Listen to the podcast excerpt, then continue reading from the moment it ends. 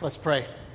God, if we listed out 10,000 reasons together to praise your name, to bless your name, to be thankful to you, we would just have a small beginning of all the reasons that we love you. We are so grateful, God, for your mercies, for your grace that are new to us every single day, including this one. And we pray that our voices lifted together this morning in worship have blessed you today. May we live this day with our voices, with our worship, with our lives, and every day as a blessing to you for all that you have done for us. In Christ's name we pray. Amen. Amen. You can be seated. book of Acts contains the history of the early church. And specifically in those opening chapters, Luke gives us just some insights into what it was like to be a part of that first church in its infancy in those early days. In two separate passages, Luke records these words. He says they devoted themselves to the apostles' teaching and to fellowship, to the breaking of bread, eating meals in their, each other's homes, and to prayer. And everyone was filled with awe at the many wonders and signs performed by the apostles. All the believers, they were together and had everything in common. They sold property and possessions, and they gave to anyone as they had need. Every day, they continued to meet together in the temple courts. They broke bread in their homes. They ate together with glad and sincere hearts, praising God and enjoying the favor of all the people. And the Lord added to their number daily those who were being saved. And all the believers were one in heart and in mind. Nobody claimed that any of their possessions was their own, but they shared everything they had. With great power, the apostles continued to testify to the resurrection of the Lord Jesus. And God's grace was so powerfully at work in them all that there were no needy persons among them. From time to time, those who owned land or houses sold them, and they brought the money from the sales and put it at the apostles' feet, and it was distributed to anyone who had need. Well, good morning, everybody. I uh, want you to not be alarmed by the sound you hear on the roof. Every year on November 17th, we do a test to conduct uh, to test the safety of the roof and see if it leaks. Uh, just so happens this year it falls on a Sunday. So I thought that would go over better than it did. Um, just sounded better in my head. So we'll use the tape from first service this week for the podcast. Uh, last week in his message, Gordon asked a very good question that strikes at the heart of the capital campaign that we're in. And the question was this Is this a worthy cause? Are the mission and ministry of Westridge Church worth investing not just my financial resources, but my life and my energy? It's a valid question. It's one I've had to wrestle with twice in the last six years. Six years ago, when Connie and I were looking for a church home, and we did what many of you have done, and we looked around in the community, and we came to Westridge. Four years ago, when I was offered the opportunity to come on staff here at Westridge. And I really wrestled with the question because I'd lost my job, and the convenient thing to do would have been to just quickly say yes. It would have meant I'd stay close to my family, who all lived in the area. It would have meant not having to sell my house, not having to move. And we'd been attending here for two years already. We had friends here. We liked it here. But I had to wrestle with the deeper question do I really believe in the vision and the mission of this church? Enough to commit. What I realized after I went through that process of soul searching is I really do. Westridge is a truly unique church in this area. There are a lot of other churches around. We reach people with the gospel that nobody else does. That's not a knock on the other churches. They reach people we don't. We just have a very unique calling and mission in this community. So, what is it about this church that draws people in? What was it that drew me in, drew you into this place, and makes it a place worth giving our lives, our time, our energy, And yes, our money, too. Well, let me just get this one right out of the way, out from the beginning. Let me just say it because you're going to think it somewhere through. Here's the truth we are not normal. We're just not. And in that way, somebody clapped over here.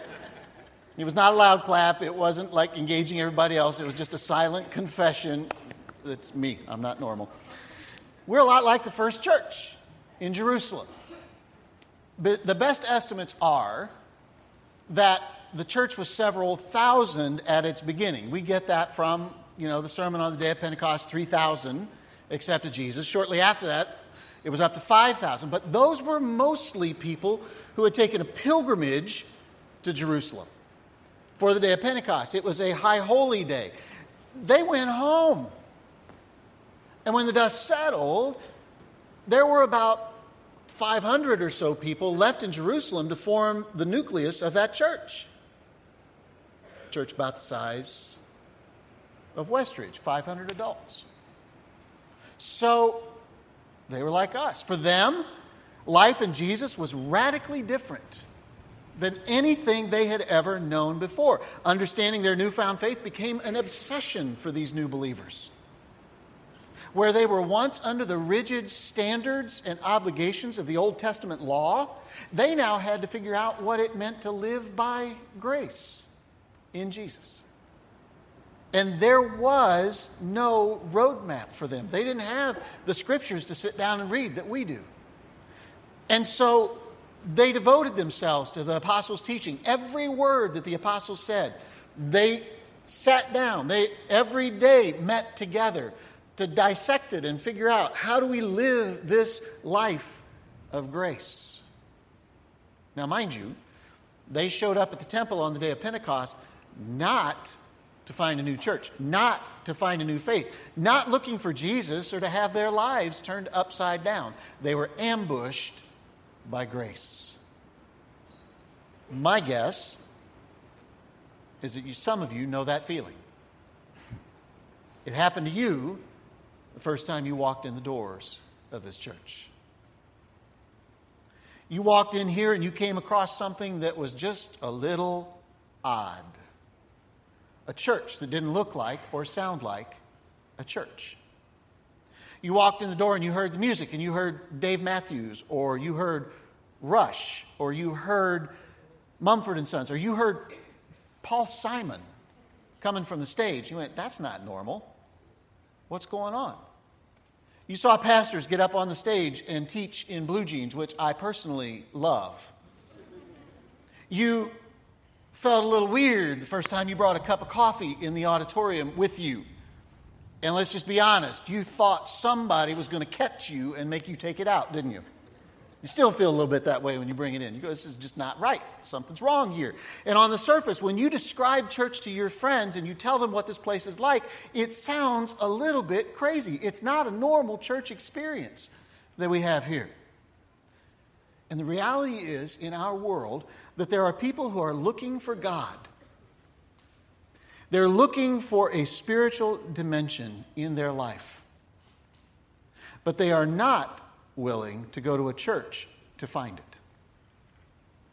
At least, they're not willing to go to the picture of church that they have in their head as a normal church.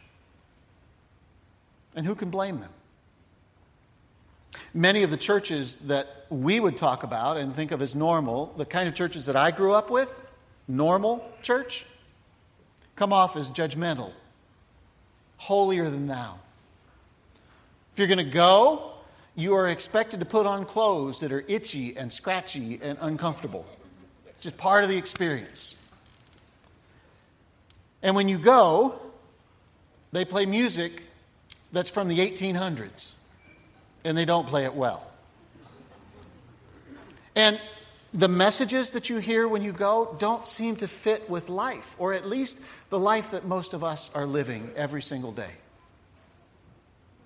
My guess is that when you walk through the doors of this church, you experienced what I did the first time I came here. You found a church that flipped the script, a church where no perfect people are allowed, Because there really aren't any perfect people in this world. And there are none in this church. A church where we can come as we are and be ourselves. A church that's about relationships, about loving God and loving others. A church that's about turning the world upside down through serving. A church that's fun and relevant and makes a difference in our lives, all at the same time. A church that I'm excited about inviting my friends and family to because I know that no matter where they are in their journey, or if they're not even interested in God, they can come here and they will be loved and they will be accepted. And if they come with an open heart, there's a really good chance that on any given Sunday, they are going to encounter the radical love of God. I grew up in the church. I've been in church all my life since I was one week old. And a lot of those churches I would describe as boring, normal churches. I'm done with that. I don't want any more of that. Boring, normal church is risk averse. Boring, normal church looks for safety. Boring, normal church is more concerned about the people who are already here than it is about the people who don't know the grace of God. I'm done with that. Here at Westridge, we are not afraid to try new things. We're not afraid to make mistakes. We are not afraid to fall on our faces trying. We're willing to blow things up in the process, sometimes literally, and we're not afraid to give away ministry to volunteers who are less than perfect. We're not afraid to end things that are not working, to take risks, and to have fun in the process. And we will do our best to love people and use things and try not to get the two confused. If you hang with us for any length of time, you'll find out it's going to be a bumpy ride, but we're going to laugh and enjoy the ride together. And we'll grow together as God's people in learning what it means to be His family. But one thing we are not and we will never be as a church is boring and normal. It's just who we are. Second thing that drew me in and maybe drew you in as uh, somebody coming to Westridge too is we are grace wholesalers. Grace is loving people unconditionally. We're all about grace. And wholesalers, well, that's like Sam's or Costco's. It's a place that only sells stuff in bulk, right? Like a 50 gallon drum of mayonnaise or a 100 pound bag of rice. Which, by the way, if you need some, I'm happy to split what I got. When I began attending Westridge, one of the very first things that drew me in was that grace wasn't just talked about, it was practiced and lived out. And the first place I saw that was from the guys who were teaching here on the stage. I was blown away. Because I watched them teach and I listened to what they said. And the stuff they said from this stage was very personal, very authentic. It was the kind of stuff that I never heard from the stage, let alone in groups or in personal conversations. I seldom heard it anywhere in a church. And not only were they not judged or fired for what they were said, they were extended grace. I got more involved in the church over time, and I started to meet people who were volunteering learn their story. I met people who were leading ministries, learned their story. And I discovered people in this church who, in my previous church experience, would have been marginalized in the church. They would have been discarded in the church as unfit to serve or lead a ministry because they had huge challenges in their life. Some they had overcome, some they were still in the middle of. But because of the grace mentality in this church, they were doing incredible things for God. They were leading and serving in ministries. Now, I could talk all day today and all day tomorrow about what I've seen in this church in six years in this regard. I think the best thing for me to do, rather than me talk about it, is to bring up one of our ministry leaders and let her talk about her life and what she's experienced. I'm going to ask Lisa to come on up. You've read part of Lisa's story in some of the Believe uh, material that we've sent out. Uh, but Lisa's a phenomenal person, a good friend, and a great leader here. And I'm just going to let her tell her story. I think that's more powerful than me talking Uh, so, Lisa? So, many of you read uh, the first half of my story in the newsletter, and my dad's death and then going through a painful divorce were game changing times in my life. And, uh, you know, sometimes through things like that, God can use us in amazing ways. And, and God really did uh, bring to me healing, restoration, and renew hope. So, I was so thankful for that. Um, and he really used me in such a powerful way. And so much healing and so much acceptance has come from me just being part of this church. Uh, there's no one at the door waiting to tell you that you're not good enough. There's nobody at the door waiting to judge your past. And there's nobody at the door waiting to uh, judge you for who you are, what you look like, or how you act. What you find through those doors, and what Greg mentioned already, was you find just a, a group of people that are willing to accept you for exactly who you are where you're at in your life and really genuinely want you to be happy. And they want to see you grow in your relationship with God. It's that simple. And so, I, as I mentioned in the newsletter, as time passed and as God healed me more, um, I began serving in Westridge Kids. And Westridge Kids has such a special place in my heart. I just absolutely love uh, the kids. And I have been doing that for several years now, and I do that during first service. And so uh, it's been a great experience for me.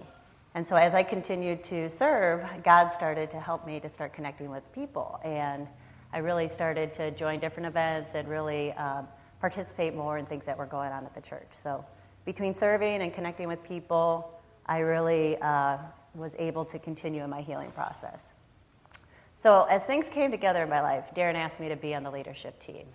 And when I tell you I stayed awake for nights, I am not exaggerating at all because I was thinking there is no way that I am good enough to be a leader of this church. And I remember talking to Darren, and he said, Lisa, there is no perfect people, and thankfully, uh, we serve a perfect God that loves us just the way we are anyway. So my journey began. And so now I'm not only on the leadership team, but I get to serve with seven amazing people on the compassion team. And we have a blast together. And we have uh, just been able to do so many awesome things with so many of you and really have had an impact, I think, uh, and hope, um, not only in this church, but in our community. I love this church. I love the authenticity of this place. I love that you can feel God when you walk in here. I am so energized when I walk into church. And I just really love seeing people who first start attending church here, and then they start serving, and then they're baptized. I love uh, seeing people who start serving after only being here for a short period of time. And I've loved hearing stories about people already who are so excited to participate in the Believe campaign because they believe in this church. And um, I participated in the first Believe campaign. And when I did that, I, I, barely even said hi. I mean, I really just literally may have said hi, but I came and went super fast. And back then, you know, we were all at ECC and we wanted a church home. And so we really wanted to participate in the campaign in a powerful way. And so in the last 12 years, my life has changed completely. Not only have I grown so much spiritually, but uh, for the last two and a half years, I've been remarried to a great husband, and I also have an 11 year old daughter who's just uh, the you know, pride and joy of my life. So, so this time, uh, I am participating in the campaign um, because I'm in complete and total awe of what God has done in this place and what God has done in my life. And I, I really believe not only in this church, but I believe in all of you. And this is my church, and this is your church, and I'm so excited to be on this journey with all of you.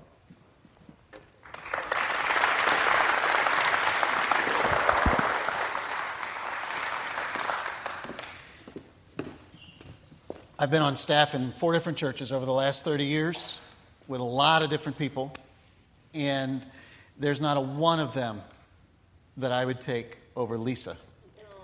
Um, yeah. Her heart, the way she serves, um, and the way she develops the people who serve with her is just outstanding. And some of you, Westridge is the only church that you've ever known. And you don't understand how unique this is, the environment that we've built here. Uh, I've been a part of a lot of churches that talk about grace but don't extend it. What they often extend is judgment and criticism. And churches that when you make a mistake or you have something in your past, you're forever labeled by it and you carry that with you. And as a result, you're never good enough. you never measure up. You can come to the church, you can attend, absolutely, and give. Oh, yeah, give. But lead? Serve in a significant way? No. We don't just believe that grace is something that happens when you cross the line of faith. Grace erases your sins, it wipes out the stains. And grace gives us a second and a third and a fifteenth and a hundredth chance at life. Grace is an everyday thing, not just a one time thing. And so leadership and serving around here isn't held tightly, it's given away to people to own and to lead. And not just perfect people, because remember, there aren't any of those around here. And not just staff, because there aren't many of those around here. And that's not normal in church. I was reminded of this a couple of weeks ago. That's God emphasizing I'm right. I was reminded of that a couple of weeks ago. I was at a church in Oklahoma, a great church. I'm not disparaging that church at all, but a church about our size. And as I started to meet people on a Sunday morning, it was like everybody I talked to said, Hi, I'm on staff here. Hi, I'm on staff here. Hi, I'm on. I went, Really? Is anybody not on staff here? And I started to ask, and I found out they had five full time staff members. They had three paid administrators. They had a bunch of people who were part time staff and interns. It was like everybody I met was on staff. It's not us. Two full time, four part time, no paid administrators. What we have is a huge number of volunteers who own and lead things in this place. We are volunteer led and volunteer driven at this church. We have people like C.J. Elliott and Donna Fiedler and Shane Paul and Liz Cusper and Jim Rauscher. We have people leading 90 plus ministries in this church as volunteers, major ministries in this church. We have, and I'll single him out, just one example Norm Whitney, who serves as our executive pastor free of charge, a volunteer. And I have to remind myself constantly he's a volunteer. He puts in as many hours as I do, sometimes more in a given week, serves with passion. He loves this place as a volunteer.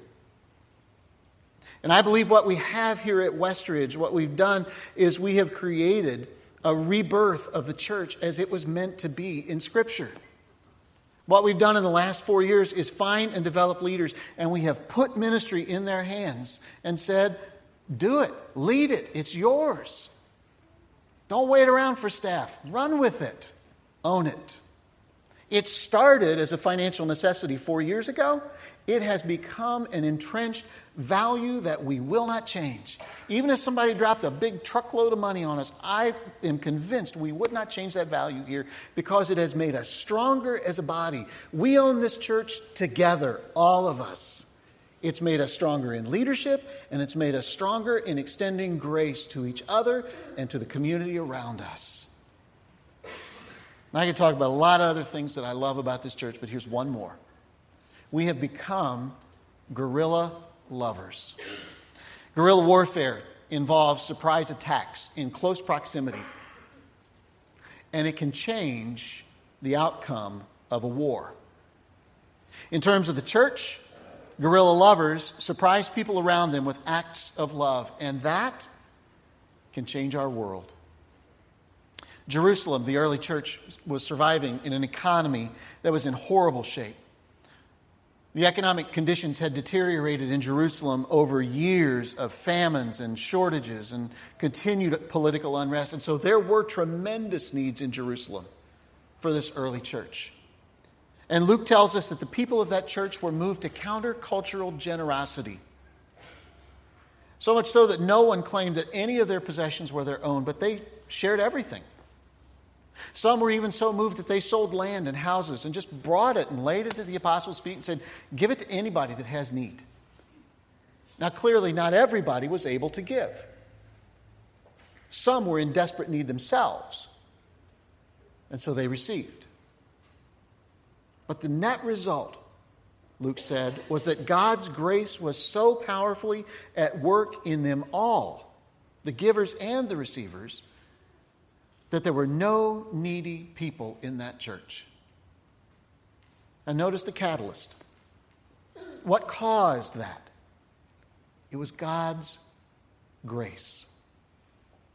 That was, was, was what was working in them to move them to generosity, not guilt, not obligation. It wasn't the apostles standing up and saying, You need to sell that house, you need to sell that piece of land, you need to give more.